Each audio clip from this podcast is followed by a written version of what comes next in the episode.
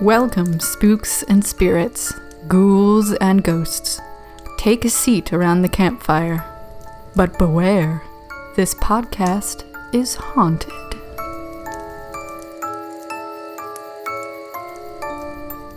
Okay, so here's the thing that's been happening. Fun fact Did you know you can play the game Dominion online free? Right Now? I love and also every time. Yeah, we should play sometime. We should Uh, you- absolutely play. Yeah, this is a PSA. Uh, everyone, you can go to dominion.games. That's it. That's the URL. Uh, and you can make an account and you can just play uh, with, you can play with computers, you can play with friends, you can add friends. And yeah, you can, you can play free online and, and they have just the base game usually is free. And then you have to buy like the expansions. But right now, this is not sponsored by Dominion, by the way. Right now, you since there's an obviously high volume of people playing things online, they have uh, given us at least one expansion pack like per week or something to play for free. So we should all do that. super awesome. I love that. That's really cool. Yeah. So I've been playing uh, Dominion with friends like who I haven't even talked to in like five years who live in a different state, and it's just been a great moment to be like, hey, let's actually hang out online because that's how we're hanging out with everyone right now. So uh, distance doesn't matter. Well, right. It, well, I mean, it's harder. Like, I really miss staring into your beautiful face right now. Uh, yeah. The studio feels too big without you. Oh. I know. But the know, good news is that you're not sick. I'm not Uh-huh. sick. We're doing our best to keep it that way. Yeah. Guys, what a week. I feel like it's this is going to be an interesting couple of episodes to listen back to uh, later on because I was remembering how we were talking about this last episode. And oh my God, how things have changed uh, even since last week. So uh, just bear that in mind when you listen to the last episode in the past or like in the future when you're listening back. Uh, yeah, things uh things change quickly around here, huh? Things have changed so quickly. They're going to continue to change so quickly. Uh, I was reading a really interesting article about how this whole thing is going to change America and and how we do things here. And you know, even though there's a high price to all of this, like a like so many so many people are struggling and so many people will continue to mm-hmm. struggle, but there are a lot of good things that can come out of this. A lot of people coming together and like, you know, kind of taking a really good look at inequalities in our country and and what we can do because we're really only as healthy as the sickest person, you know, and we're only as Yeah. rich as the poorest person. Yeah, exactly. So it's the times are definitely rough, and uh, we're not here to uh, kind of minimize that at all. But at the same time, you all know that, and so we don't need to dwell on it too much right now. Yeah, this is supposed to be escapism, god damn it. Yes, yeah. One thing before we get started that, um, well, I mean, we'll obviously do a little PSA about how to stay healthy and sane. But one thing that we were talking about at the museum is that this is an extraordinary time and opportunity for uh, recognizing that we're a part of history right now. Um, and so, any kind of diaries you want to keep, journal, like accounts, just basically writing down like what's happening day to day, what rumors are going around, how you're feeling, and how that's changing on a day to day basis is going to be huge. Like, that's someday, like, people might really find that to be important and useful. So, if that's your thing, if you like journaling, please do that. I It just will be really cool. because I am, am genetically like provoked to take the piss. Uh, Yes. my normal journal is stuff like what I ate and like what I'm supposed to do in a given day. So like imagine Yeah. if that becomes like Anne Frank's diary for like the COVID years. Like, oh wow. Oh, I Kate skipped the gynecologist meeting. I fully expect like everyone's Twitter feeds to be very ridiculous. Right. like that's going to be part of the historical record is Twitter feeds. Isn't that really horrific? Just wow. Um, yeah. But also writing down that mundane information about like who you saw, what you ate, where you went, like Those are my favorite historic records. Yes. yes. so Yes. definitely don't feel like you have to write uh, big, long paragraphs and pages and pages like Anne Frank did. Like just write down like a couple sentences. Like if you can write down a paragraph for each day, that would be so cool. Pretty dope. Also, So, anyway, there's that's my I always feel better writing stuff down, like just like getting it Mm-hmm. out, you know? It's it's very cheap therapy. Yeah. Yeah. So, yeah, do that. Uh, in the meantime, we are uh, recording remotely for a reason. We are trying to be good models of social distancing. Um, so, even though we both feel fine, it's always just smarter to take precautions and stay home if you can. Um, wash those hands. Scrub them. Yeah. Uh, do you want to talk about the fucking podcast though? Like just like Yeah. Yeah, let's okay, so that's our that's the official end to the pandemic talk. yeah, because I I literally I can't take anymore. Uh, I will ask you, what are you doing to like keep sane? Oh, me personally? Yeah. Do you mean am, am I taking my own goddamn advice and and journaling every day and keeping a record for future historians? No. Hey, this podcast is a record. Thank you. Oh, it is. Yes, this is my this is my due diligence right here. So what I'm actually doing is I've been playing hours and hours of Sims. Listen, Honestly, I, I I don't really know why I asked. It was only going to be If- one answer. if you want to sit and play a game that lets you feel like you have some control in this world, like you like the things that you decide and the choices you make have meaning and have expected consequences that you can predict, The Sims is the game for you. You know what? You were actually making such a strong sales point for it. I'm going to download The Yeah. Sims tonight. Good, because it is also on sale right now. So definitely, this is also not sponsored by The Sims, although I would definitely take their money.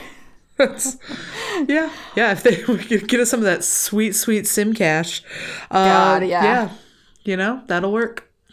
Yeah. So uh, that's that's what I'm doing. What are what are you doing? Oh, girl, I am reading so many Regency romances, like an absurd amount of Regency romances. I think Regency romance is especially appropriate because of the level of not touching in that time period. what a very great point. Except for in these uh, romances, uh, this. So I'm, I'm reading. Oh, this is the not Jane Austen. They, um yeah they touch. They they touch. They almost always touch uh before the actual wedding. So uh you know like a good and proper jane austen regency romance where everybody's good and proper? Where you can read the, the proposal and not even realize that it happened, which Right. is what happened to me the first time I read Pride and Prejudice. I was like, wait, wait, wait, wait, when did it happen? I need to go back. yeah. So in this one uh, I'm reading the Naked series by Sally Mackenzie, uh, the Naked Duke, the Naked Earl, the Naked King, the Naked Prince. Oh my god! I Yeah, didn't there's realize so that this was fun. a thing. Oh my god! Yeah, if you want good smut recommendations, Uh-huh. I'm your Huckleberry. Okay. Uh, Now I like a comedic smut, so Hmm. it's got giggles. Uh, it's got heroines that are, you know, fine. They're okay. Mm-hmm. There's nothing extraordinary about them. And the guys, I have no idea what any of these guys look like, and let me tell you, it does not matter. Oh yeah, you can just insert whatever you need to in your mind's eye. Yeah, absolutely. You know, when she, when the author, who seems like a lovely person, this is not a this is not to besmirch her at all. When she's describing these guys, I just sort of glaze over and like kind of put Joe Manganiello in. We're like, I need to Google who that is. you don't know who Joe Manganiello is, girl. Get ready, you're about to get slick in the shorts. Uh, yeah, so I've just been reading a lot of Regency and Victorian romances, uh, and um, yeah. So what we are actually here to talk about, though, is Catholic mysteries. Yes. Yes. Yes. Uh, we hinted at it last time. I tentatively titled this episode Bodies in Churches. I love that. The body of the church. How beautiful. Oh. Okay. Yeah. Yeah. Uh, so first and foremost, I just want to put a little caveat on this that you know while we are cheeky bitches, I'm not looking to shit on anybody's like religion. No, no, no. but a little bit I'm going to shit on your religion.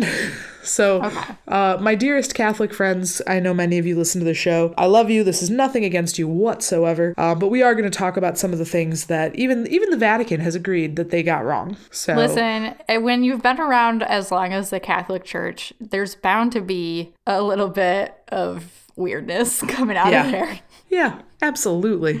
A bureaucracy that old and with that many pointed hats is uh, is bound to have a few errors along the way. A lot of flamboyant outfits for it to be for yeah, there's there was no chance that nothing weird was going to happen. So, Isn't it nice of us to not be discussing the biggest weirdest thing? it, well, I mean, that's less whimsical. It's true. I'd say. We'll Uh, get to that. Side note: If those of you who have Netflix, please take the time to watch The Two Popes. How fucking fantastic was that movie, I didn't see it. dude? Make time for it. It's fantastic. I kind of want to watch the young pope first because I feel like I don't. I know that they have nothing to do with each other, but I feel like it's a, a like a a pre uh, A prelude or something prequel. I haven't watched don't that one why. either. I don't know how young pope becomes two popes, but I'm just here for the whole pope franchise. I feel like the answer is mitosis. is that like like one pope eats a whole lot and then pff, two popes, right? That's how it happened. Splits, splits into two popes. Yeah, that's I'm not even it. confident that when spells when cells split it's called mitosis. Is that correct? Why are you asking me this I question? don't know. You're right. Guys, we humanities students cannot be counted on for anything. If we got that wrong, we're sorry. All right, so the particular Catholic mystery that I wanted to talk about is incorruptibility. Okay, you know you're what that gonna have means? to. No, I mean, I I had to Google it because I was I was figuring trying to figure out what the hell you were doing. So I I kind of know, but like I you need to explain it. I totally I will. I Yes. so I've never been to Europe. In fact, I've never left North America. Well, that's a lie. I've been I spent one day in Central America. Okay. in Belize, the greatest place on earth. Uh, But yeah, that was like the one day of my life where I can look back and be like, oh, I was truly happy in that day. Like Why that were you there for day. one day? honeymoon, Oh, okay. cruise excursion. The boat Oh, pulls I up. see. You get off for I a day. Yeah, yeah. I, I would recommend anybody in the world go to Belize. Uh, maybe not So by cruise the- right now. Yeah. Well, afterwards, twenty dollar cruises. Who's with me? Literally no one. I'm not ever getting on a cruise ship after the stories I'm hearing. No.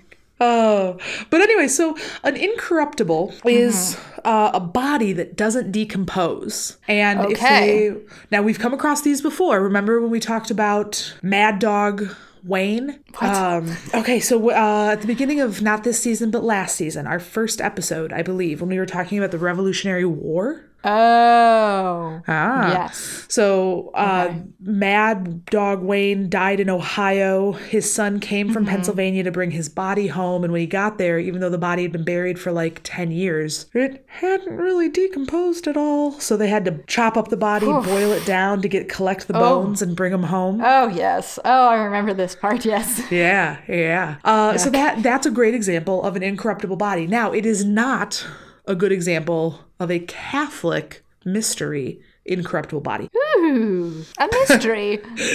I liked your whinny. Ooh.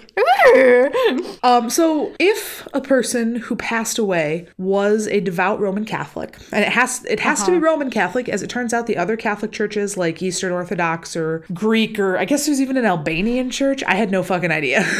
um, but it, those they all have their own saints, and sometimes they borrow from the Roman saints, but not always. Hmm. I mean, I think there's like the OG saints, and Yes. then like as as the church split, they're like, okay, we'll we'll still keep some of these, but then we're gonna have our new our new Pokemon collection to add to the original 150. I was reading back on the history of how people have become saints over time, and it's changed like four times. The most recent change was like in 1983. So no one can say the Catholic Church is not a living thing. The, but the Catholic saint, nothing has changed the entire time, right? Right. That's yeah. Right? It's always been the same, except for if you know about Vatican One and Vatican Two, and like Yeah. you know who can be leaders in the church and why, mm-hmm. and yeah, Ah, Catholics. yeah. Uh, we love you. I'm related to you. It's fine. Yeah. Uh, anyway, so uh, an incorruptible body is a body that doesn't rot. Now, Okay. the simplest form of that sounds easy, right? Like Anthony Mad Dog Wayne, but there's actually I mean, it don't, but go on. Uh, so when a body is truly considered incorruptible, the body must remain flexible, Ugh. so it doesn't adopt rigor mortis. Okay, yeah. In fact, it is supposed to be indistinguishable from sleep. You should not be able to look at an uncorrupted body and a sleeping person and be able to tell the difference. Okay. It also, Is it is this the part where I register my disbelief or, or are we going to get to that later? I mean, feel free to register right of the way along. Uh, there's a lot Okay. of things to not believe here. Okay. Uh, it's also not supposed to look dried, be embalmed, mummified, or otherwise preserved. Okay. Mm, Uh huh. hmm. okay. Jen, Jen, you have the uh, the groanings of a person who's maybe seen a, a body in a church. Okay, so um yes, there Now I don't know the full scoop on this guy, but I did I was lucky enough to go uh, on a trip to Europe in high school and we went to Rome and we went to the Vatican as you do. And Naturally. Natch, uh, St. Peter's Basilica, amazing place. Houses a lot of things and a lot of lot of curiosities and saints and talismans and relics. Uh, one of which is the body of one pope that is called the Smiling Pope. I think I don't know. Oh. It was 2007, which is far too long ago. Um, but yeah, this was a a guy in a glass coffin a la Sleeping Beauty. No, Snow White got to remember my Disney princesses. And yeah, he was just kind of chilling there like one's grandpa might. Uh yeah, he looked like your your average embalmed body, I think. Actually, embalmed, looking embalmed is actually pretty dope. That's ideal. Yeah, I mean, impressive considering how long he was probably there, but I w- it's you know how embalmed bodies get that kind of waxy yes. look to them. This Yes. is what it, this was my experience. So, yeah, I would not have mistaken him for sleeping is what I will say. Gotcha. Okay, that makes sense. We're going to talk about that. So, so basically, just to sum up this section, uh, when a body of a Roman Catholic, specifically a Roman Catholic, uh, does not rot, the church sits up and pays attention. It is uh, marked, you know, it's it's not supposed to be distinguishable from sleep, and it's supposed to indicate that the person lived a very holy life and they are being favored in heaven by God. Well, Yeah. yeah. So, this used to be a sign of a miracle. It is no longer a sign of a miracle. I will credit the Vatican here for a second. They in in the age of modern science, the Vatican is trying really hard to apply science where they can and sort of take advantage of what can be scientifically known and applied and make sure that they are meeting a standard that would apply to skeptics, which I think is pretty Yeah, impressive. I I'm all for that because I think that is uh, doing much more to kind of work with the scientific community and the skeptical community than just ignoring it like a lot of other people do. Totally so agree. I totally agree. I would be much more willing to, you know, and this is how I am about the paranormal too. It's like I want there to be some testing and I want there to be some kind of uh, pushback and intellectual, you know, challenge to this claim before I act, just, you know, accept it. So if it can pass those rigorous tests, then, you know, I would be totally willing to believe it. So Yeah, I, I think it's very smart and forward thinking of the Catholic Church to take on that skeptic's point of view. Um, So the incorruptibles, like I said, uh, there are many around the world, um, and and you know it- outside the Catholic faith, there are also uh, bodies that have not rotted for one reason or another. Uh, but back in the old days, it was definitely considered a sign of holiness, uh, even though that's not an officially Vatican approved miracle anymore. So, when an incorruptible body is found, it's uh, often exhumed and reinterred, sometimes multiple times, uh, after concluding that indeed the body is considered an incorruptible.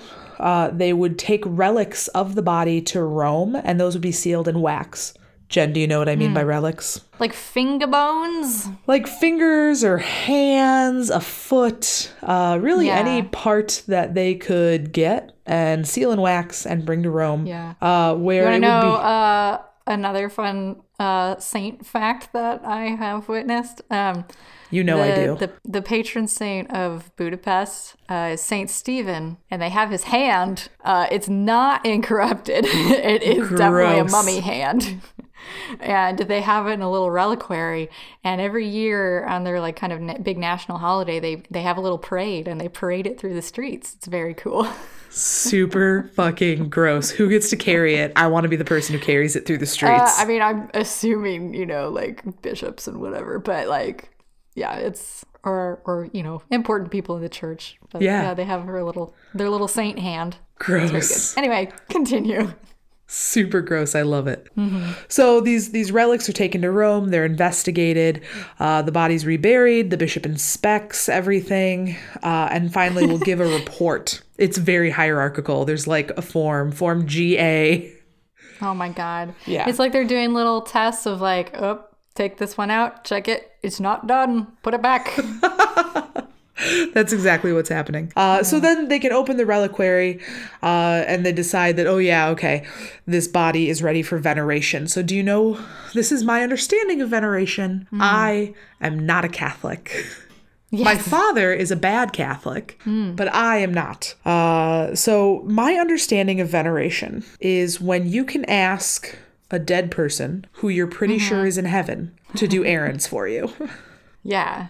Like, Yeah, I mean, it, and my understanding is has always been like you're not praying to them as if they are God. You're praying to them to talk to God for you because you are not important enough to talk to God. Right, right. Like you're trying to use their insider angle to get Jesus Yeah. to make the Packers win the next Super Bowl. Exactly. You're like Saint Stephen. I've seen your hand. You know me. Right, we are Uh, old friends. Let's let's do this. I know you're tight with God. I'm tight with you. Let's make this happen. you can also Do you think you could just like talk to him for me? Right, right. You can also appeal based on their things. Uh, so, do you know in America, the hospital that's um, quite famous for children who have debilitating diseases where their parents are never charged? St. Jude's. Mm. Mm-hmm. Mm-hmm. So, St. Jude's is called St. Jude because St. Jude is the patron saint of lost causes or impossible causes, like Oh, That things that like seem a impossible. little. Okay, I mean, yeah. No, get- Jen, that's like big spirit. hope. That is big hope, but it's also like, uh, good fucking luck to you, I guess. You're such a fucking cynic. But yes, you're right. I can see it your way as well. Yeah. Oh, you're trying to get treatment for a child for a disease and you don't have health insurance? In America? the- All right. Let's pray to the patron saint of lost causes. You know? Ah. But there's kind of a patron saint for everything. Um, so whatever it is that you're asking about, you can like Google what's the patron saint of this. Um, For example, uh, what's the I have a spider problem. What's the patron saint of spiders? I bet you there is one. I'm Googling it now. Uh, there is a patron saint of cats. I think it's a course there Saint is. Catherine. Saint, Saint Bridget, right? Is it? That sounds like a cat lady name. Doesn't it? It's her day is the same as like St. Patrick's Day. Yes, yes, yes. That's why I saw it because someone was posting about it recently, and I was like, "Oh my god, there's a patron saint of cats." Uh. Saint Felix is the patron saint of spiders. Jen, Gross. name name a weird problem you have. is there a patron saint of anxiety? I bet you there fucking is. Yep, Saint Dymphna, patron saint of stress, anxiety, and mental health. Well, we're about to become best buds, so Right? Uh, yeah, so there's kind of a patron saint for everything. And you would, you know, it's sort of like um, when you're seeking a museum grant and, you know, you want to put in technology, you would appeal to a company for a grant that does a lot of stuff in technology. yeah. You know, so you appeal to the person who thinks you're going to be interested in your little problem. So if you have a problem, you write a grant application to your to your uh, you know concerned saint, and they'll Yes, and they'll review it. you're joking, with their but board. yes. And you have to like fill out the right forms, which is like do the right prayers in the right order, light the right candles. Yeah, this all makes sense now. I'm not kidding. That's real. I know you're not kidding. hey Jen, yeah. uh, what does a holy person smell like? What does the dead body of a holy person smell like? I mean, I hope not bad. Like, is it? You'd be correct. Okay, good. not bad. Usually, when a holy person has died, hmm. if their body is incorruptible, they take on the odor of sanctity, What is which is, is that like? flowery. Is, oh, I was gonna say, is that like the new baby smell? this is a really old baby smell. I have yet to really fully experience the new baby smell, and I'm so upset. Every every new baby I come into contact with, I think it's just a little too late. I need to get like right on that new baby smell. Like I I need to, I I I don't know. listen. I've been with a lot of babies in my life. They all smell the same. Okay. Maybe it's just bullshit. I think it's basically the parents being like, "My baby's special." Right. I think new baby smell probably smells exactly like a tampon does. Ooh, oh. I mean, I get where you're coming from, but I think we all get where I'm coming from. I'm gonna get so many nasty letters from moms this week. Ah. Save it, ladies. You can address I'm not that interested in your crotch fruit. Katie Rose on Facebook. right. No, honestly, you know I love babies once they're like out and wiped off. Get a little cuter. And then, yeah. Yeah. Oh yeah, for sure. I don't want to hear about your tapeworm kicking inside your organs. You're like, I just don't. Uh, that makes me want to throw up. Anyways. When I talk about it, it turns everything into a tunnel. So saints smell, so like incorrupted saints smell like flowers, is what you're saying. Wait, yeah. In, so the odor of sanctity. So, how does one become a saint? You know, just being good and doing good stuff. Mm-hmm. Yep, that's. I think that's it. Like, I somebody held the door open for me at McDonald's a couple weeks ago. I was like, oh my god, you're a saint. Thank you. And now they are. So, So- that's fun. That's true. That's that person is now probably up in heaven. Nope. Stop it. Um, so if if somebody is uh, being considered for a saint, there's actually steps to sainthood because all things are bureaucracy. yeah, yeah, yeah, yeah. You have to fill out the right forms. That's right. And and so the first stage is becoming a servant of God. Uh, so while you're being investigated, this usually happens just about five years after your death, and uh, they're they're not like a hundo that you're probably in heaven because you have to like be proven to be a really good person. So at that point in time, as you're being investigated, but you're probably in, you're a servant of God. Gotcha. Uh, you are venerable if you have enough proof of heroic virtue. So it's not enough to be virtuous, like a lot of people are virtuous. You have to have heroic virtue. Oh, right. And then you are considered venerable. Now, if your venerability comes with a side of miracles or particular service, like being a martyr, ah, now we are the blessed. ah, right. So if you are, uh, let's see, worthy. So you're blessed if if they think it is worthy of belief that you are in heaven. Mm-hmm. Uh, and then of those, there's two categories. So there's the martyrs and the confessors. So the martyrs are they were they did a holy service and they're in. They're they're they don't have to like do extra dog tricks for the treat. Uh, the confessors though have to perform at least one miracle to be considered blessed. Okay.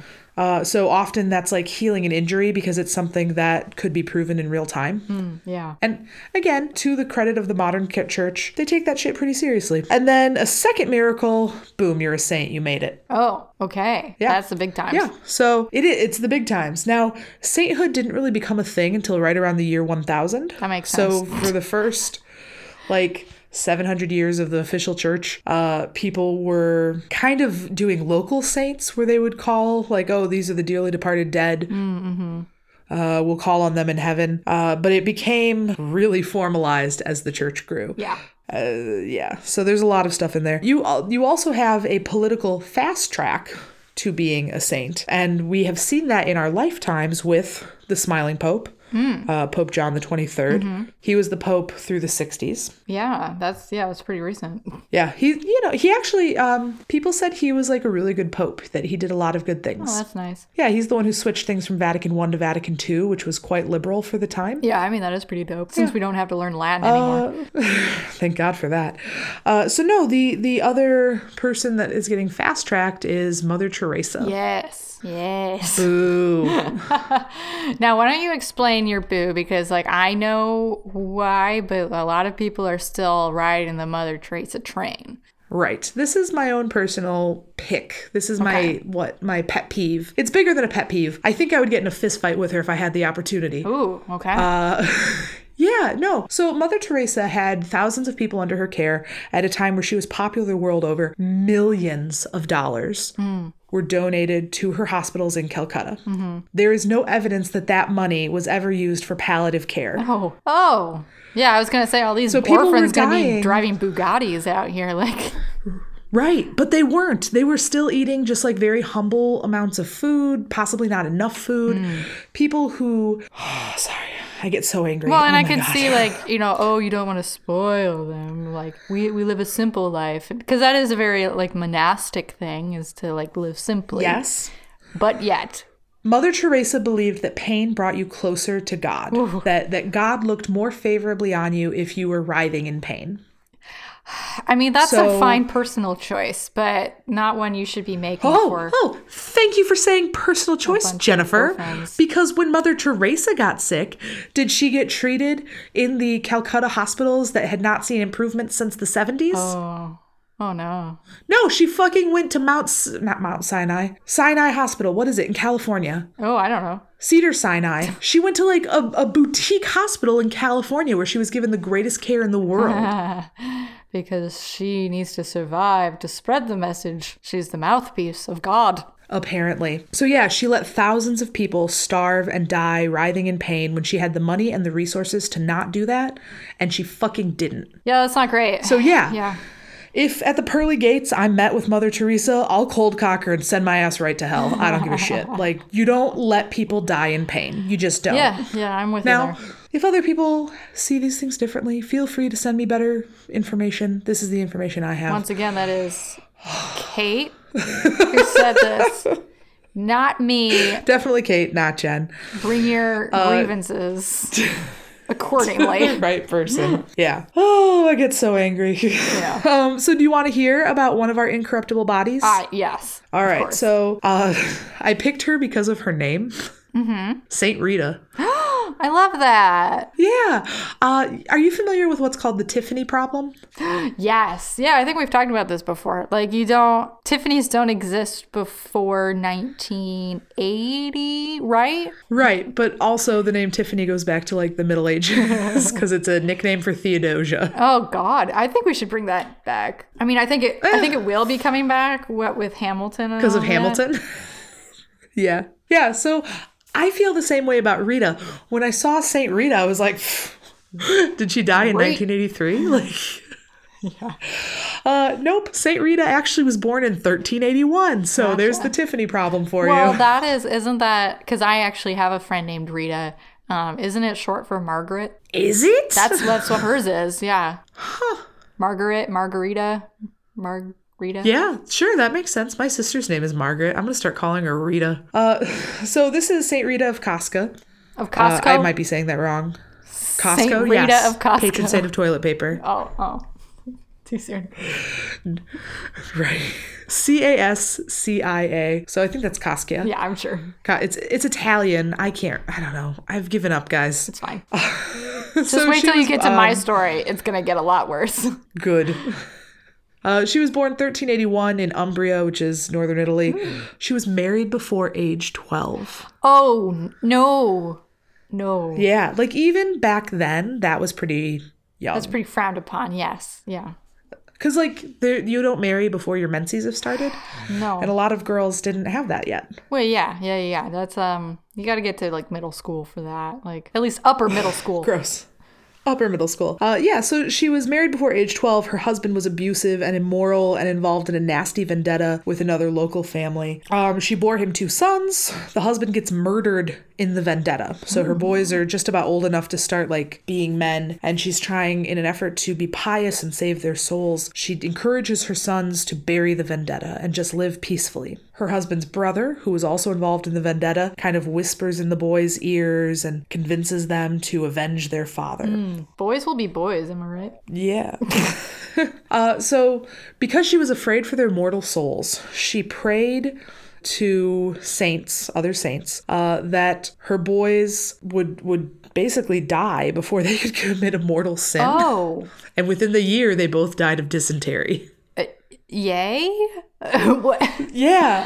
I don't know it actually kind this. of gave her it's it's i yeah i feel a little weird about it too Uh-huh. right like um especially because like you know isn't the roman catholic church the the church that takes like ending the life of children born and preborn yeah. uh pretty fucking seriously they do, yeah. take kind of a hard line on murder normally don't they Uh, they do.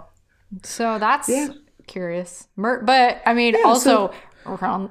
I mean, we did fight how many crusades? There's been. I I'm don't- just saying, there's been a lot of long history Holy of murder. killing people in the name of Jesus and the Catholic yeah Church. to say nothing of the inquisition yes, yes. Mhm. Yeah. So so yeah, by praying for you know as a way to save her souls, the souls of her sons, uh, she actually kind of showed that she was like favored amongst mortals Okay. I mean, this because they listened to her. kind of Abrahamic, I guess, in a way, except for she like Yeah. full on did it. Uh, yeah. Um. So at this point in time, she's the ripe old age of thirty, and she's like, I'm ready to retire.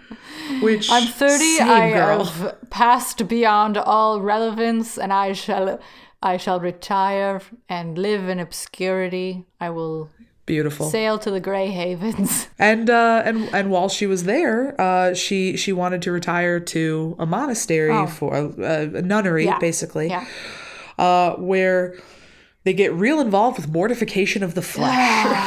yeah. Hi.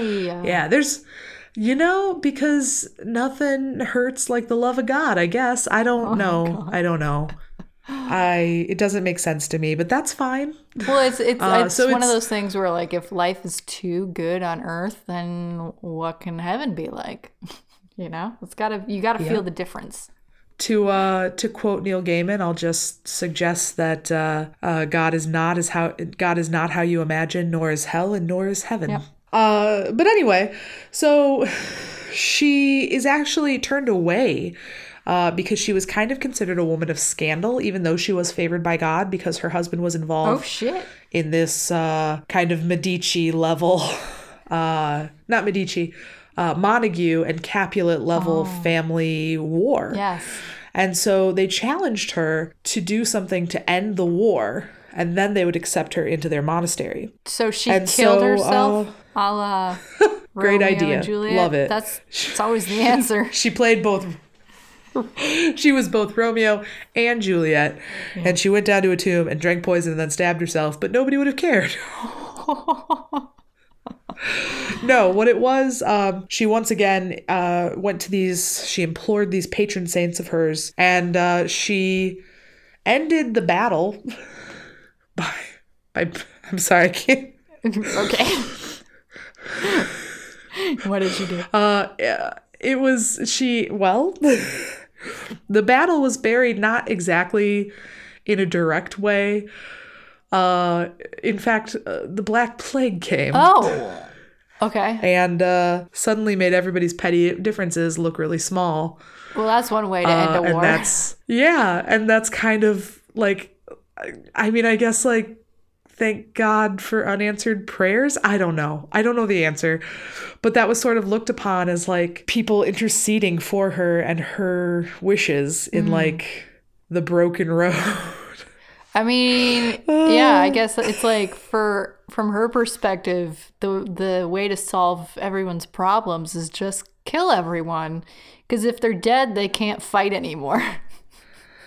I I kind of she's sort of a dark figure um, because she is eventually she's the patron saint of impossible causes like St. Jude. They share that. She's also the patron saint of sterility, abuse victims, loneliness, Oh. marriage difficulties, Okay. parenthood, widows and the sick. And like that kind of sums up what her life was. Like even um when she was young, like being married off at 12 and um actually right after she was born one of um the first they considered it like an omen that she was special. By her cradle there was a swarm of bees. And the bees were crawling all over her and going in her in and out her mouth. Oh, yeah. she's covered in but she was never stung or hurt. Yeah. So in her iconography she's often pictured with bees. Okay.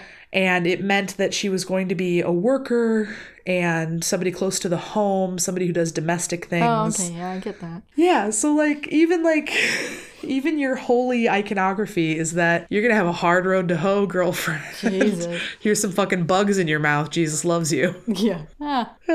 So so she goes, she's in the uh the nunnery basically. She's mortifying her flesh. Take that however you want. And she starts getting holier. so uh, around age 60, she had a, a wound appear on her forehead, just a small one, and it never ever healed. And it was thought to be a stigmata. Do you know what stigmata is? Oh, I do because I took art history, but let's explain it to the friends at home.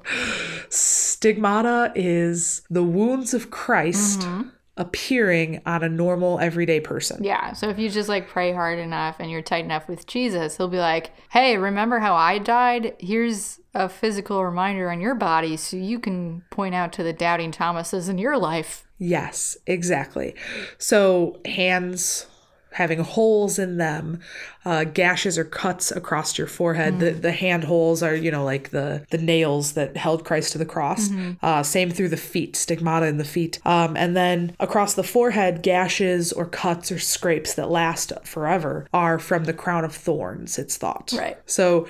So sharing the wounds of Christ is supposed to mark you as a particularly holy person. Guys, I can't lie, stigmata freak the fuck out of me. Yeah, I mean, it's There are- concerning for sure. This is some real concern. And some of the, like, oh, some stigmata has been proven to be false. Oh, gross. And some of the things that people are willing to do to their bodies in order to prove Yeah. that they're close with God is really fucking upsetting. Yeah, I mean, I watched the Da Vinci Code. It's upsetting. Right, right. Paul Bettany, why do you got to do that to yourself?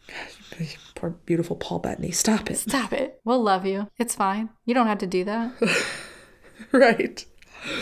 Um, so that was around age 60. She actually lives until she's 70, 75. Around age 70, she actually had another miracle because the stigmata is considered a miracle. Another miracle was was uh, kind of assigned to her. Mm. Um, she was in the process of dying, and a cousin from her private home life came to visit and was saying, Hey, is there anything I can do to make you more comfortable?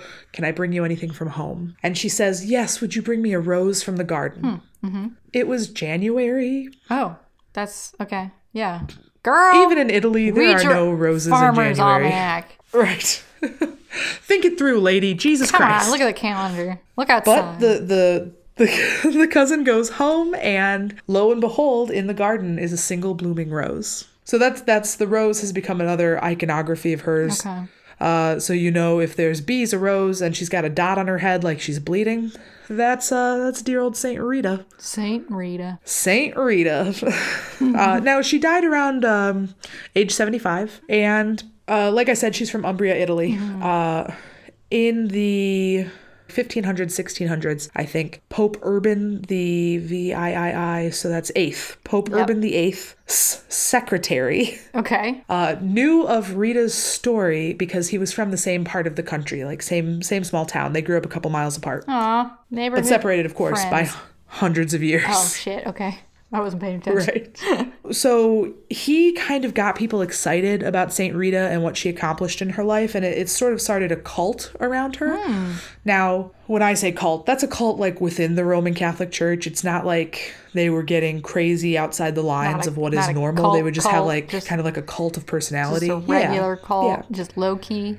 Low key cult. Right. That's right. Yeah. Um, so they started the beatification process, and she actually was beatified in 1626 and then canonized finally in the year 1900. Oh. So this is a very long process. Damn. Yeah. Yeah. They she just died like, a in really 1475. Thick inbox or something. Like what is what is their process like?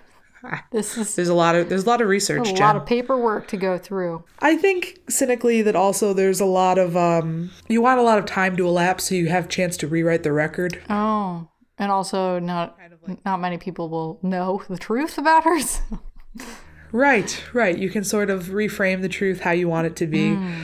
Uh, and I'm not saying that's what happened here. I'm just that's my cynical ness talking. Sure. So, um, so I she's an incorrupt body. Her incorrupt body is actually on display in Cascia today. Uh, it had actually been exhumed three times before Vatican display. Okay. Now that's relevant because, as you know, I don't actually believe in incorruptibility as being a magical thing by and large. The plot thickens. Indeed. What do you think happened? Uh, in this case, she might be the real deal. I don't have a side story, Oh, okay. but in a lot of cases, incorruptibles definitely look dead. Well, yeah. Like most of the incorruptible bodies that are allegedly incorruptible, you can definitely distinguish from being alive and asleep, right? Yeah. I mean, I think even like it's like that thing when you're at a funeral home and everyone's like, "Oh, they look like they're sleeping." They don't. They don't look They don't. like they're sleeping. They definitely do not. They don't. So I think I feel like it's one of those. It's just like something that people really like tell themselves to feel better. Right. Right. So um, there's a couple different things happening here. Uh, in some cases, there was uh, like an oxygen-less environment, no oxygen, no rot, Okay. as we know. Um, you can also have cases. Remember, I brought up the odor of sanctity. Yes. So when you bring up a body that doesn't look like it's rotted, and also it smells very sweet. It might be from a time period where they were doing sort of um, an anointing of the body with oils. And those oils include things that were fortified with glauci oil. I hang on. Uh giacacol. G Anyway, it's a preservative that's made from beechwood tar Ooh. and it smells very flowery. Interesting. Um, yeah, and so oftentimes, you know, when we're talking about these bodies being brought up from this oxygen less environment and then they open the tomb, things instantly turn to dust. Oh. Or they dry out, or Yeah. or you just mix you you mess up that perfect mix of preservatives that was keeping that body intact. Um, so oftentimes uh, they also work to preserve the incorruptibles. So some of them some of them are wearing masks of wax. Uh, I believe she is. Okay. Um, some of them are wearing masks of silicone. Their bodies were incorrupt, but when they opened up the tomb, that perfect mix was gone. So they have a silicone mask. Uh, some of them are encased in marble. Some of them have been dipped in silver. Gross. And then what's possibly grossest to me are the bodies that were preserved by being in a carbolic acid bath. What does that do? It kind of drives all the oxygen out of your like organs from what I from what I understand and sort of stops the rot process. Uh, but it definitely is a form of embalming. You know, I'm always of the opinion that maybe we should just let things naturally decay in the ground. And even if they are incorruptible, just leave them down there. Just Yeah, just, just leave them. leave Leave, 'em. them be. Remember our episode on curses? The first time we did curses, we opened up that uh, that crypt of the king in Warsaw, and it was filled with like, you know, five hundred year old mold spores that killed ten people in four days. Yes. Yeah. I think about that a lot. Yeah, so there's a lot of reasons. Um, still, though, there are some mystical things happening here, maybe. Uh, there's things that maybe you can't explain. I don't have all the answers here, but it seems suspect, doesn't it? It does a bit, yeah. Yeah. So that's all I've got for today. Uh, a little bit cynical, but still kind of interesting. And you know, I love a dead body. I mean, don't we all? That's why we're here. Indeed. Indeed. It's a little true crimey of us, but that's okay. You know, it's funny you should mention true crime because, folks, it's been. It's been a week here at uh this podcast is haunted studios. Um so we were to record a different episode with a guest, but they we were postponing that and we'll bring it to you later. But because of that, I had to find a new topic and I was also dealing with a pretty bad mental health day and I was trying to find inspiration and stories and was not finding any. And so I turned to my old friend, True Crime. Uh, God bless. God bless True Crime. Uh, so I, d- I don't know if our, our fine gals at uh, My Crime Time, uh, Liz and Katie, uh, shout out to you. I don't know if they've covered this yet, but this is an old timey Michigan crime. Yeah, I was going off of the theme of the church and bodies, and so I found a story about a body in a church. So it that was not put there for a holy reason. Uh, So, this is the story of uh, the missing nun in Isadore, Michigan. So, do you know anything about Isadore, Michigan? Do you know where it is? Uh, I think it's up by Traverse City. It is up by Traverse City. It's a tiny town on the Leelanau Peninsula, just north of Traverse City. Recently, uh, in in 2000, so 20 years ago, the census said it had about a thousand people living there. So tiny town. Small town, smaller than Sodus. Yes, yes. Uh, so this is a small town that uh, doesn't like to talk about the story either. It's um, just you know called the tragedy, uh, and so getting them to be open about it is uh, difficult. So it started as a small farming community, mostly of Polish immigrants that came over from Milwaukee um, around 1870. Uh, the first Catholic church built in Isadore was the Holy Rosary Church. It was built in 1883, and next to it was a school. And so there's like this little complex of a church, uh, the rectory, and the school. And so we, uh, we have about 20 years later in the early 1900s, this is where our story takes place. So we have one Father Andrew, and I please forgive me, all of these names are so, so Polish. and I'm just going to do the best I can. Um, so we have Father Andrew Bien, Bien, Bien Beniowski. Uh, so he lived in the rectory. Let's call him Old Bean. Yeah, Father Bean. He lived there with his teenage sister Susan, a Polish housekeeper named Stanislawa Lipkinska uh, nicknamed Jesus, nicknamed Stella, and I will refer to her as Stella from here on out. Um, and then Stella's daughter named Mary, and then a chore boy named Gruba. So they're there, they're oh, chilling. In case you guys are ever wondering how aggressively Polish Michigan is, here you go. Yeah, yeah, yeah. I had no idea because usually I'm in Dutch land and we have our own problems, but this. Yes. Polish names are something else. Um, so I Jen, our city is the crux of where the Polacks meet the Dutch. Yeah. And uh and there was um there was uh, discomfort actually. Mm. They didn't like each other. Well, probably because we couldn't pronounce each other's names. that's that's probably exactly what it was. Yes. Uh, so anyway, so there's um, there's a school attached to the church, and so you need teachers, and so they had some nuns come. Three nuns were sent to Israel. Oh, mm-hmm. I just made a connection okay. and I'm really upset about what? it. What? I bet you the church that the because this is like northern Michigan, like when? Like early 1900s? Yeah. This is probably an Indian relocation school. Oh. Like like the sort of school where they steal Native American children and like teach them to be white. I mean, it doesn't mention anything about that. It seems like a pretty small joint, so I'm not I don't know. Well, I don't know. I have no idea. It yeah. doesn't mention anything about it. I just, whew, I got queasy all of a sudden. Yeah. So, but anyway, go ahead. I'm distracted. It's not like I'm going to really be talking this place up much, so don't worry right. about that. um, uh, so, three nuns were sent to serve at the school in Isadore. We have Mary Janina, Angelina, and Josephine. So, all three of these nuns were sent there from a convent in Detroit uh, because they all had tuberculosis. Uh, so, they were sent there in the hope that the clean, fresh air would uh, kind of help alleviate their symptoms. This was a very common practice practice back at the time. A lot of people were sent to the Adirondacks. Oh. Yeah, as a kind of health cure. This you see this frequently. That's why honestly people are talking about getting fresh air right now, the sunshine cure. It is helpful. Yeah. Um it's not going to cure tuberculosis, but it might help you breathe a little easier. right. So that's that's kind of what they were there for. It was just like, here, hopefully this will make you feel a little better than you're feeling right now. So they're part of the Felician Order. Um, that doesn't matter much to the story. It's just a fun fact. Um, but they right. they slept in the church and they taught in the school. Mary Janina uh, served as the mother superior. So it was kind of a small outfit, and uh, because they had tuberculosis, they they were teaching, but they weren't able to do a whole lot of like heavy labor around. Uh, so they would often have to take naps in the afternoon because they would just get so tired.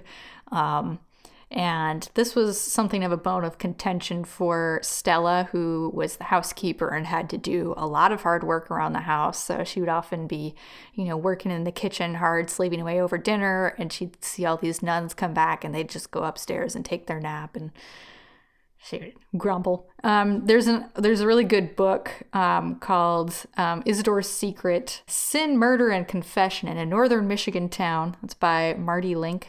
My other sources are an article called Under the Basement Floor from the Miami Ghost Chronicles, and then an Atlas Obscura article about Holy Rosary Catholic Church. So just shoehorning those in. Yeah.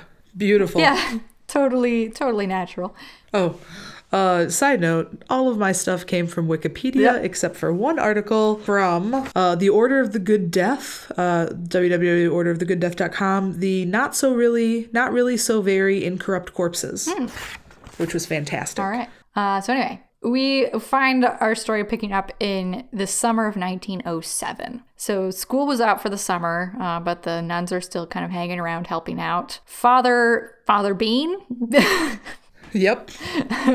Father Bean. Uh, he returned. Uh, he he went on a fishing trip um, at Carp Lake, and he went with his sister and um, I think oh there's a there's a man in this story named Jacob something. He is the sexton of the church, with a, which I had to look up. That's basically he's like a, a laborer who works for the church, um, and his other main function is digging graves. I was going to say, yeah, Sextons dig the graves. Yes, yes. So he was uh, out fishing with his sister and the sexton. But he comes back to find that Sister Mary Janina was nowhere to be found. So, And she's not one of the sick ones. She is- She's there all the time. no, she is one of the sick ones. So, She's one of the sick ones. yeah, Okay. yeah. So the story goes that the two of the two other sick nuns came down from their nap one afternoon and they couldn't find her, and so they were asking around. You know, oh, have you seen Sister Mary Janina? Have and they asked Stella, and Stella had, you know said she hadn't seen her. Um, and then Father Bean comes back and is informed that she's missing, and so they're trying to figure out what happened to her, and the initial thought, of course, was that she had forsaken her vows and run away. So Where? In northern Michigan in 1907. Where would you run? I don't know. I guess uh, making her way slowly to a neighboring town, which I have no idea how far it is from there, but Sure. it's yeah, that was kind of their assumption right away. So because of that, they didn't raise the alarm. Um, that no no one was notified. No authorities were notified for at least a week. yeah. Uh, so they did finally enlist the help of the Traverse City Police. Um, and they searched the area, but they were n- not able to find her. And they notified her hometown of Wyandotte in case she returned uh, to just be on the lookout for her. They also enlisted 250 men from Isadore, or they they volunteered to go search for Mary Janina.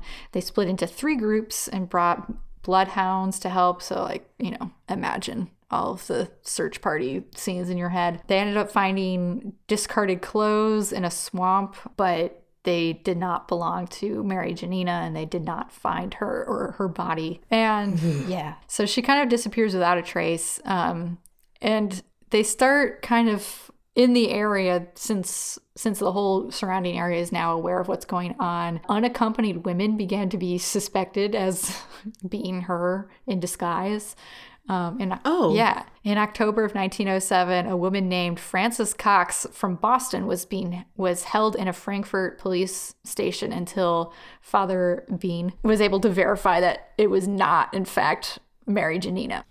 Yeah. She must have thought that was so bizarre. Like, Yeah, she like, comes from like a proper big fuck? city, Like- and she's in this like Michigan backwater, being accused of being a nun Yeah. on the lam.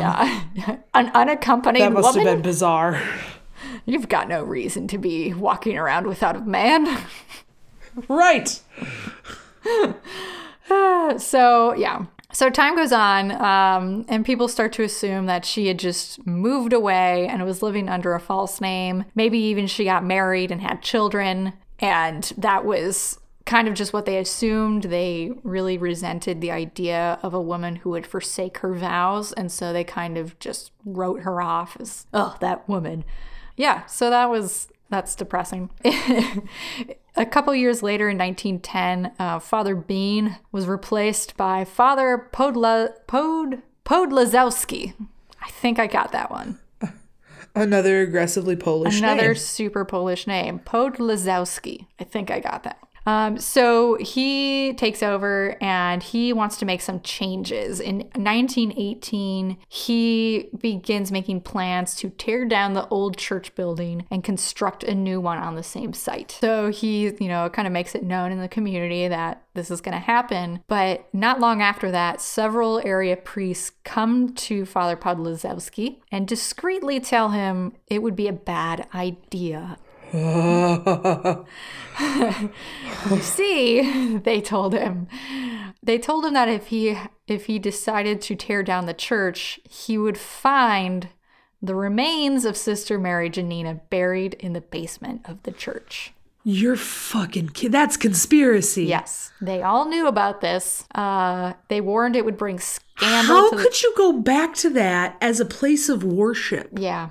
Well, they didn't because Knowing- they they were they were had their own churches. Oh. right? Because they're Oh. yeah. I bet you they had taken the confession of the other guy. Yeah, so that's a thing uh, in the Catholic Church. Uh, when you're a priest, you take confession, and that is seen as being, you know, you can't mess with the sanctity of that uh, confessional. You can't. Even today, priests are like it's it's hard to get them to testify against, um, you know, people who have given them their confession because it's kind of you know given this privilege. Sacrosanct. Yeah, it's kind of like doctor-patient confidentiality. Right. But I feel like there's definitely times that you should go against that.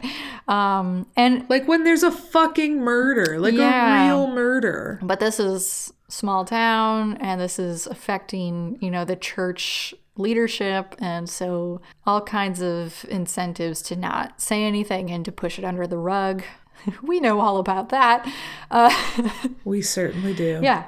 So And and we know that Catholic leadership will go to great lengths to protect their own. Yes. Yeah. So they they said it would be a bad idea. They said it would bring scandal to the church. so Father Podlazewski says, "Thank you for your concern." Uh, and he went ahead and checked in the basement. I'm gonna go just see what's going on down there. Um, so I Good for yeah, I give him props. Uh, don't give him all the props.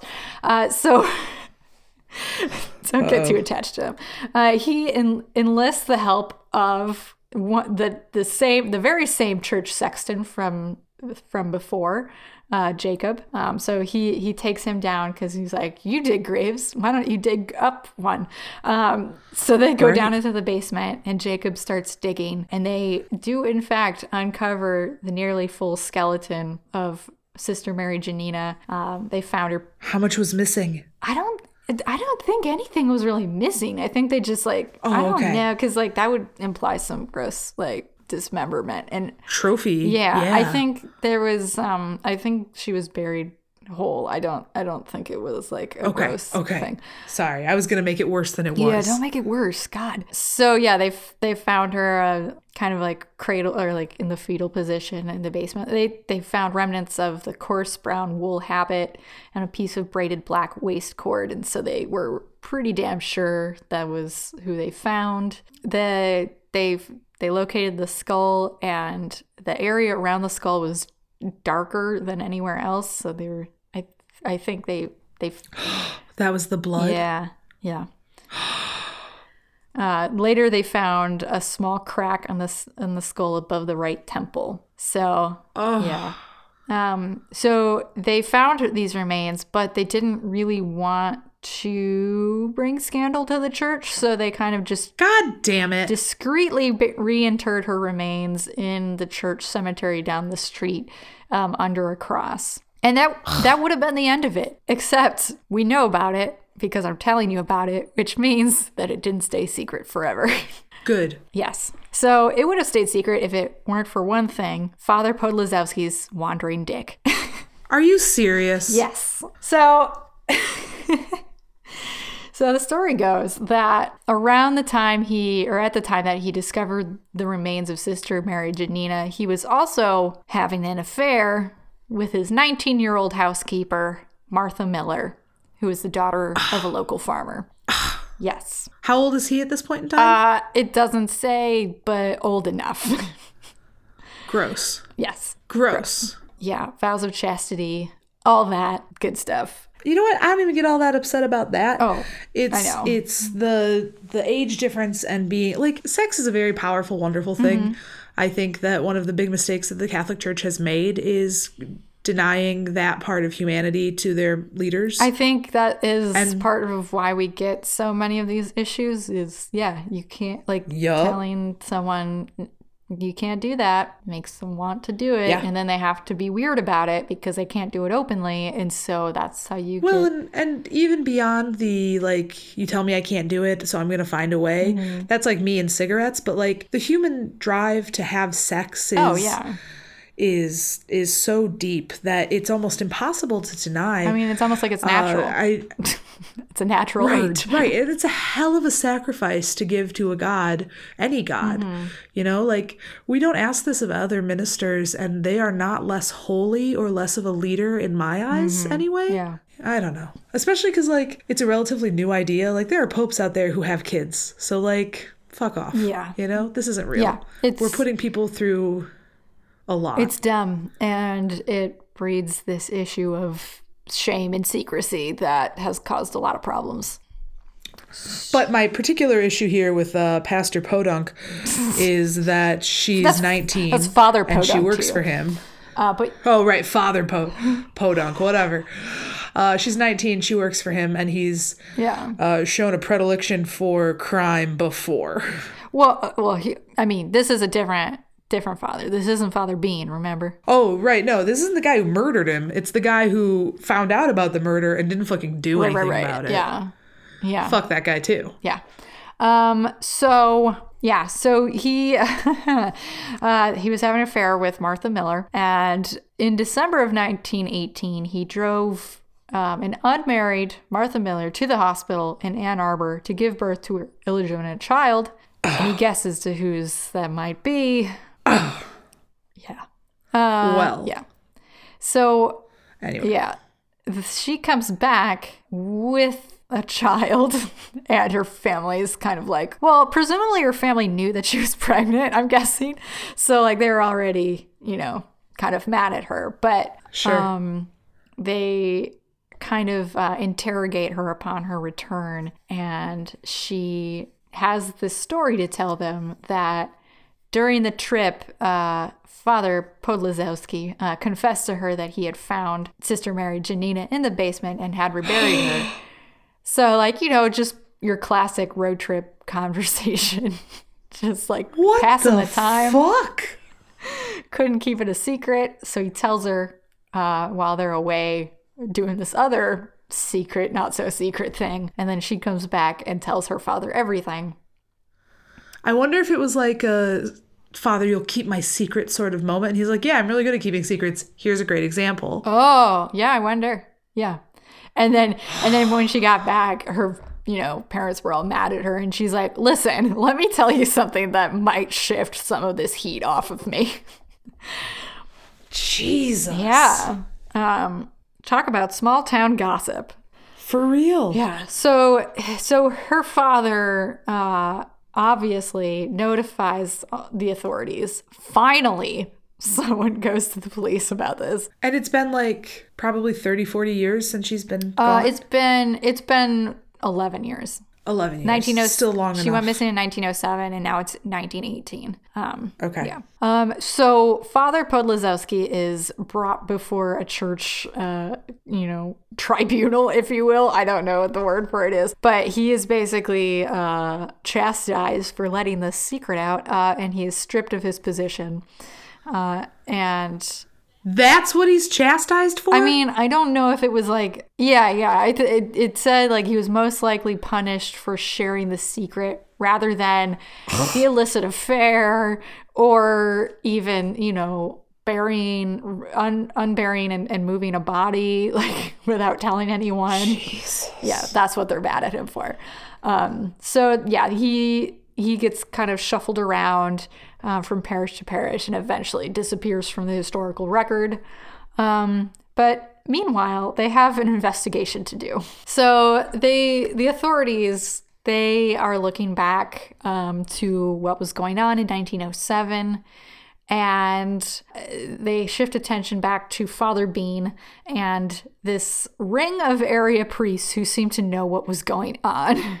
And yes, this is uh you see confession coming into it. That's that's their theory and my theory of why everyone knew what was going on and didn't say anything because they wanted to protect the sanctity of confession. Um, so the story goes that Father Bean's housekeeper, Stella, remember? Right. She, as it turns out, confessed to a bishop in Milwaukee to clear her conscience that she was the one that killed Sister Mary Janina. She's the one who did it? Uh, so I don't know. She's the one, she confessed to it, and there's definitely, you know, anecdotal evidence that she was, you know, not a big fan of the three six sisters. She was very resentful of them getting special treatment because of their condition. Um, I don't know why that brings you to murder, but we don't really know. So, wow. Yeah. Um, so she allegedly confessed to this bishop. Um, and so he, in turn, tells all of his other priest friends, but none of the authorities. Um, uh, but then finally, it does come out that that's what happened and that's how they know. So they the police exhume sister mary janina's body again to confirm that it's really her um, and they arrest stella. They were also going to arrest father bean but apparently he talked himself out of it um, mostly by insisting that he was away on that fishing trip. Remember they mentioned that. That very convenient fishing yes, trip. with his sister and jacob the sexton this is very like Right. this is my alibi right Um, yeah, Jacob, for his part, he testified that Stella killed Mary Janina, but didn't really explain how he knew this. So I'm I don't know about this guy. Like he seems to be like very involved peripherally, but like I don't know if he has any other part to play or not. So right right it's also it's just this is what happens in small in small groups in small towns is that everyone's involved in everything and knows everything but no, won't say anything. right yes Um, Yeah. So yes, they arrest uh, Stella and she's awaiting trial. Um, there is a, a woman detective, which I only say to at to marvel at the fact that there is a woman detective in the 1920s. yeah I want to know very cool mrs fisher everything about her. Uh, her name is Mary uh, Tyleka. Mary Tyleka, and she's from Milwaukee. And they, the the local police, hired her to come uh, to like go undercover as a fellow uh, inmate at the in the jail, and they wanted her to spy on Stella and see if they could if she could get a confession out of her. Um, Right. and she allegedly did. She testifies that Stella uh, confessed to killing Sister Mary Janina by hitting her on the head with a spade. Um, and then she talked about Stella having a reputation for being stern and unlikable. Uh, well, this is just like the general what was what came out in the trial was that she just like resented these nuns and, and was mean and that's why she killed him um killed her wow yeah. There was also rumors going around that Mary Janina was like having an affair with Father Bean, and maybe all three of the nuns were having an affair with him, and maybe she was pregnant. I don't know. There doesn't seem to be any verification for this. shit Yes. But this sounds like a wild trial. no kidding Yeah. So Stella is eventually convicted of first degree murder. Uh, she appealed the conviction in 1920 but was denied. Uh, but she managed to get paroled in 1927. Um, and she lived out her days as a cook and housekeeper in a Fel- uh, Felician convent in Wisconsin. She died in 1962 at the age of 92, and Father Bean died in 1964 at the age of 89. So, of course, they lived to a ripe old age. That's so annoying why does that always happen Yeah, I don't know. A, yeah, a new church building was in fact built in 1922, so that is what is still there today. Um, and then I just want to close with this quote from Atlas Obscura. Um, during the trial, Sister Janina's fellow nuns were allowed to perform a brief ceremony over her displayed skeleton since she had never had any of the funeral rites a nun was supposed to have. Some believed uh, her remains were taken away from Isadore after the trial and buried at the Felician Mother, Mother House in Detroit. Others say she is buried somewhere anonymously in the cemetery down the street from the Holy Rosary Church, possibly once again at the foot of the large cross, which was mysteriously spared from a 1989 um, from harm in 1989 during a major lightning strike that destroyed a tree and several headstones in the cemetery. Ooh, that gave me the willies. so yeah, that's that's uh, unfortunately I don't have any like ghost stories about that church, but I was hey, you've got a spooky lightning yeah, strike. That's not yeah. nothing. Um, but I was I think that's a really fascinating story, and I I the I read only parts of the book about it, but it sounds like a really good read. So if you're looking for something to read and you want a good old timey true crime story, check out Isadore's Secret sin, murder, and confession in a northern Michigan town. And yeah, that's uh that's my tale. That is awesome. I'm so glad you told us that Yeah. story.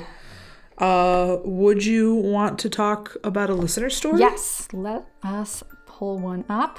Hey, listeners, once again, this listener story is brought to you by BetterHelp Online. I think this is a very prescient time for us to be reaching out for help. Um, uh, obviously, there's a lot of people worried about the general situation, and I think could all use someone to talk to and someone online to talk to. We don't even have to leave our homes. So, BetterHelp Online is here for you. Absolutely. What a great way to social distance. Uh, what I especially like about BetterHelp, not only have I talked to a couple people independently in my life who use this service and feel like they really benefited from it, but also they don't just match you up with like whoever's in the office. You go through a process where you assess your needs and match to a licensed therapist who is a great fit for you, ideally. And because fitting with your therapist is important, and you can't just understate that. If you head to BetterHelp Online, you can start communicating with a licensed therapist in under 24 hours. It is not a crisis line, it's not self help, it is professional counseling done securely online. Guys, this is available worldwide. You can log on anytime. You can send a message to your counselor.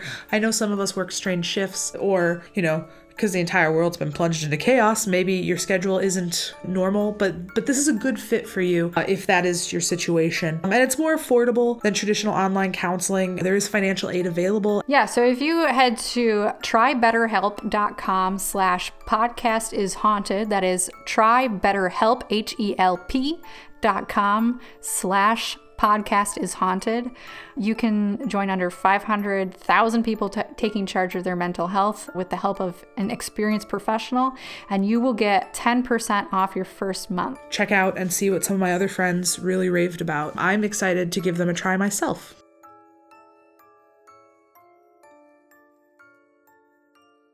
Listener story, the best part of our show. right. The moment you've all been waiting for. right. Okay, so this listener story comes from Sierra. Uh, Sierra writes Hi, ladies. I am a massive fan of your podcast and laugh along with you when you say phrases like, the ice age makes me horny. it does, though. does. I love the Ice Age. Uh, I feel like I'm hanging out with friends when I listen. Thank you. Thanks. That's nice. So, I have too many scary stories to count, which is why the story I'm about to tell you freaks me the hell out. A little backstory I can't fucking wait. Uh, a little backstory I grew up in New England and lived in, Vic- in Victorian era homes, loved visiting cemeteries, and had a woman named Esther follow me around for a few months. She died over a 100 years ago. YOLO. I solo hiked the White Mountains of New Hampshire all through my life. Please look up WN, WMNF Ghost Stories. You'll freak. Um, I went to college at a Catholic school where my dorm was the old asylum building. Oh, I wonder which one it is. Okay. Uh, I lived in Montana where I stayed in an old farmhouse down an hour long dirt road with family cemetery on property, and the last owner died there. Girl. Anyways. That is awesome. Let me get to this story. I now live in rural Utah in the middle of the five national parks. I, I was just Cool. going through there. It's a cool place. Um, kind of jealous. Uh, there's a lot of bad blood on the land here, in, numerous atrocities aimed at Native Americans and Mormon-led massacres, to name a few. Yeah, that's that's the thing. Um, the hikes around Yep. the park I live at are all relatively short. Two miles here, four miles there. So I enjoy going out there before a shift at my job. Let me paint a picture of the landscape for you. There's barely any shade except for the peaks of red rocks hovering above. There's no forest to get lost in or old buildings to stumble upon, but there are petroglyphs and pictographs around every corner. There are Cool. uh, yeah. There are mountain lion tracks and little lizards along any given trail. The open space is freaky. I get that. Yeah, it's very uh it was very Westworldy when I was out there and very I mean, it's just like a completely alien landscape to me who's always lived in yeah, I picture it like I would picture Mars. Yeah, it yeah, the the earth was like red. So that was yeah, Mars is not uh far from that. So, um, about a month ago, I decided to trail run for a short hike in the park. It's one of the most popular routes, and I expected to see a, lo- a ton of people around. I saw two cars at the trailhead, and very early on, I hiked past the two people that they belonged to. So I was completely alone. This made me a little creeped out. The week before I had been out on a trail and had a terrifying experience, I parked my car at an empty trailhead, walked about a half mile into the high desert, and heard a dog panting and running up behind me. My heart skipped a beat, and I hoped I wasn't about to be attacked by something, but there was nothing there. I heard it again, but from the direction I was facing earlier panting, running, distinctly dog. I flipped around. A raven sat on a rock 10 feet from me. It stared at me. It let out a single caw. No dog. I turned and I bolted. That was my first and hopefully only interaction with what I believe to be a skinwalker. Holy fucking shit. Ooh, Ah. yeah. As I turned around uh, to complete my hike before work, the hair on the back of my neck stood up. Someone was watching me. Except it didn't feel like someone, it felt like something. Many hikes on, in this area have wayward point markers, one through whatever, and at the trailhead you can reach read a blurb on said marker. I was at marker 8, cool. I pick up my pace. Are those footsteps? I pause. I hear nothing, but every time I begin to walk, I hear a light crunch of gravel behind me. The overwhelming feeling of white girl should not be here flooded over me. I was cold in the 85 degree weather. I will save you the pathetic details of how out of breath I was from running a mile, but when I returned to the trailhead, I checked the Wayward Point description 8. 8 was part of a Native American village that is no longer. Oh. For the last month, I've been asking locals about that area. What happened there? Do you feel a certain type of way on that trail? And I've mostly gotten eye rolls from people telling me I'm nuts. Honestly, fair. But a few days ago, I got a bite. a local told me the following story, and of course, I'll be paraphrasing it, but here we go. In 1926, a white man was hiking in or near this trail and he found three bison shields. A bison shield is a preserved hide used for battle, but this is 1926. So, of course, he didn't do the empathetic thing by giving it back to the tribes of the area. Oh no. Sometime between 1926 and 2002, the shields became XXX National Park property, you know, whatever, accession number. Um, Right. And so not, you know, like X rated. Um, and in 2002, the National Park Service decided to give them back to the tribes. There was one major problem they straight up gave them to the wrong tribe. Good job, NAGPRA. Oh no. Maybe things were very different in 2002. No.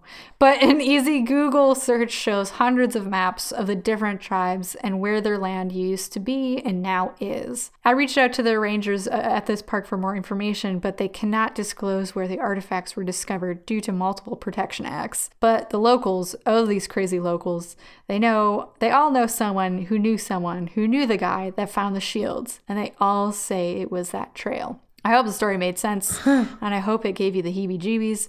This is the first time I've felt the land be a character in my stories. There's more history than the Europeans and the First Nations. The land has something to say. Keep up the podcasting. It is, it absolutely brings happiness to all of us. Definitely uh, look up the hauntings of the White Mountains of New Hampshire, as I know you'll love it. Sierra. I cannot wait. Oh my god, awesome. Thank you, Sierra. Yeah. Fucking skinwalkers. Oh my god. Yeah. That's nuts. Yes. Ah. Skinwalker stories always make me uncomfortable. Uh, but okay, all right. So, Jen, I can't feel my butt. Okay, so we will. Uh, we have one patron. Pa- we have one new patron to thank, Rachel Adams. Thank you for joining our Patreon family. Uh, we will Thank you so much. be doing a, a fun, socially distant video for you this month. Uh, so stay tuned for that. If you want to check it out, uh, head to patreon.com slash this podcast is haunted, uh, where you can find all of our videos, past and present, if you become a patron. Thank you so much to those of you who do. Also, I just want to say this is we're heading into a rough patch, uh, all of us together. If you find that you can no longer afford extraneous things like supporting podcasts, please do Yeah. not feel bad about canceling your support for us. We will totally understand. Like I, I'm able to work from home, so thankfully, like this, we're not relying on this. So I just want you to feel comfortable. If you want to continue to support us because you're supporting artists in this time, by all means support us. But also if you find that you can't, you can no longer do that, do not feel bad. Um, Not at all. We are as concerned about you guys as we are about ourselves. Mm-hmm. Our man, we are thinking of everybody, especially the people who are in our Facebook group. Yep. Uh, feel free to join the Facebook group. They continue to be the nicest people on the internet four years in a row. Yeah. Which is pretty amazing. Yeah, find us there at uh, this podcast is haunted discussion group. That's a the private closed group, and we're everyone's very nice there, and we're all checking in on each other. Um, you can also find us on social media that will be listed in the description, and uh, we will be back with another episode in a fortnight. So a fortnight. All right. Well, until then, my friends, uh, stay healthy, stay sane, and stay spooky, motherfuckers. indeed.